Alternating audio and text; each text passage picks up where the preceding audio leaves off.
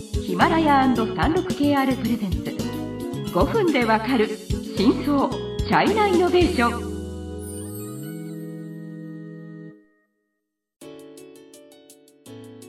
皆さんこんにちは。サンルク KR ジャパンの委員です。はい、日本経済新聞の山田です。はい今回はまあ日本でも広がっている中国製品、まあうん。チャイナテックの3回目ですね。はいはい。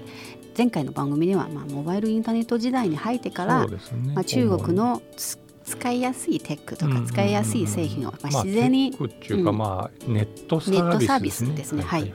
製品とか、まあ、自然に日本に来ていますよっていうはいはい話はしました。はい。はいまあでも一方、うん。えーとまあ、中国企業は日本に来て、まあ、それだけではないですね、うん求めるものが、うんまあ、その日本の今までの番組でも何回も出ましたが、まあ、うん。日本の部品とか素材とか、うんまあ、依然としてやっぱり強いので、はいはいはい。そこをハードウェアのそういう面で中国企業は求めているま部分もありますね。そそもそもまあ古いのはまあ例えばレノボとかははい、もうだいぶ前から日本に来てましたけど、はい。そのスマホのシャオミとかファーウェイはファーウェイうん2010、それこそ2010年頃からだ、えー、と徐々に日本に参入してきてでまあ僕その特にシャオミって急に成長してた頃に北京で取材してましたけどまあもちろんそのマーケットとして日本には去年かなうん入ってきたわけですがやっぱりね彼らの製品発表会とか見てると日本の会社から部品を調達してるっていうことをすごく言ってるわけですよ。ソニーからその画像センサーを買ったりとかあのディスプレイとか、とうんうん。ディスプレイをシャープから買ったりとか、はい。村田製作所からコンデンサー買ったりとか、うん。ものすごいまあその彼らはまあいわば技術オタクみたいな人に見せたいからそもそもどこの部品使ってるっていうのをすごく言いたがるんですけど。あのっていうことであのまあ2015年16年ぐらいになってくるとその中国の方テック企業の方が全然日本の企業より大きくなってるじゃんということが概要としては言われつつも実は中国は苦手な分野っていうのはかなりあってうん。そこはやっぱり日本の会社から買わないとダメだよなっていうのを特にハードウェアのところで、うん。えっと、明らかになより明らかになってきてはい。でその中国側の会社もそのイノベーション。もちろんイノベーションその自力でもやるんですけど日本をその部品だとか素材だとかの調達地点として改めて重視するというような動きが出ています。そう。ですね。それも以前半半導体の番組でも、うん。あのまあ言ったように、はい。そこはやっぱりこう圧倒的に日本の方が強いし、うん。逆にまあ中国依存している部分もあるということですね。そうですよね。はい。はい。例えばファーウェイうん。は今その日本で 5G の製品ってもうほ,、まあすまあ、ほとんど売れない状態なわけです基地局売れないしうん。スマホは売ってはいるけどキャリアが、あのドコモとかそのソフトバンクが売ってくれなくなったから、まあほとんど売るものなくなっちゃってるんですけどはい。でも去年は、えっと、日本から1兆1,000億円調達をしてるんですよ。でね。はい。でむしろ今のはマーケットとしてっていうよりも調達拠点として日本をどうあの使うかっていうことの方が彼らの関心事だし。36KR ジャパンのサービスコネクトは最先端の中国のイノベーションやテクノロジー企業情報を提供しています。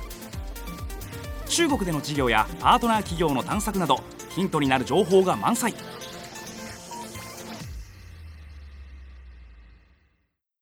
例えば OPPO っていうそのスマホの会社は横浜かな？にその研究そう研究所が持ってます、でそれは画像まあ OPPO はスマホは自分は画像が得意な会社ですっていうようなことを売り物にしてるんで、えーまあカメラは日本製品が多いっていうこともあって、えーカメラあっていうか画像の技術は日本でやってますとか。まあそのそういう日本の得意な分野を利用するっていうような、まあ、イノベーション協力っていうのが、まあまあこれもね対等以上の関係を中国が持てるようになったから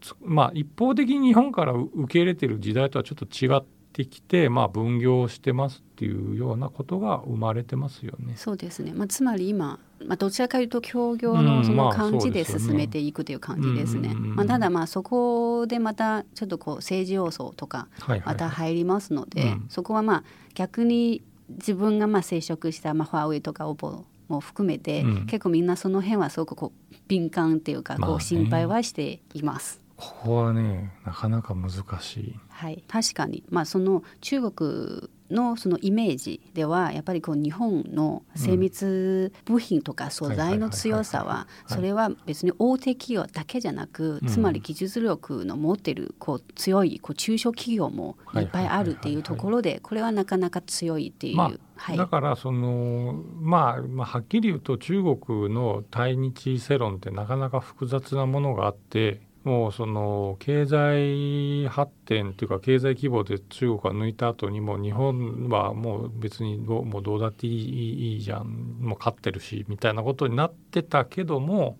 やっぱそんな単純なものではなくてあの日本が得意なところをうまく使うっていうことをイノベーション上もしないとまあまあこれもちょっと政治的になりますけど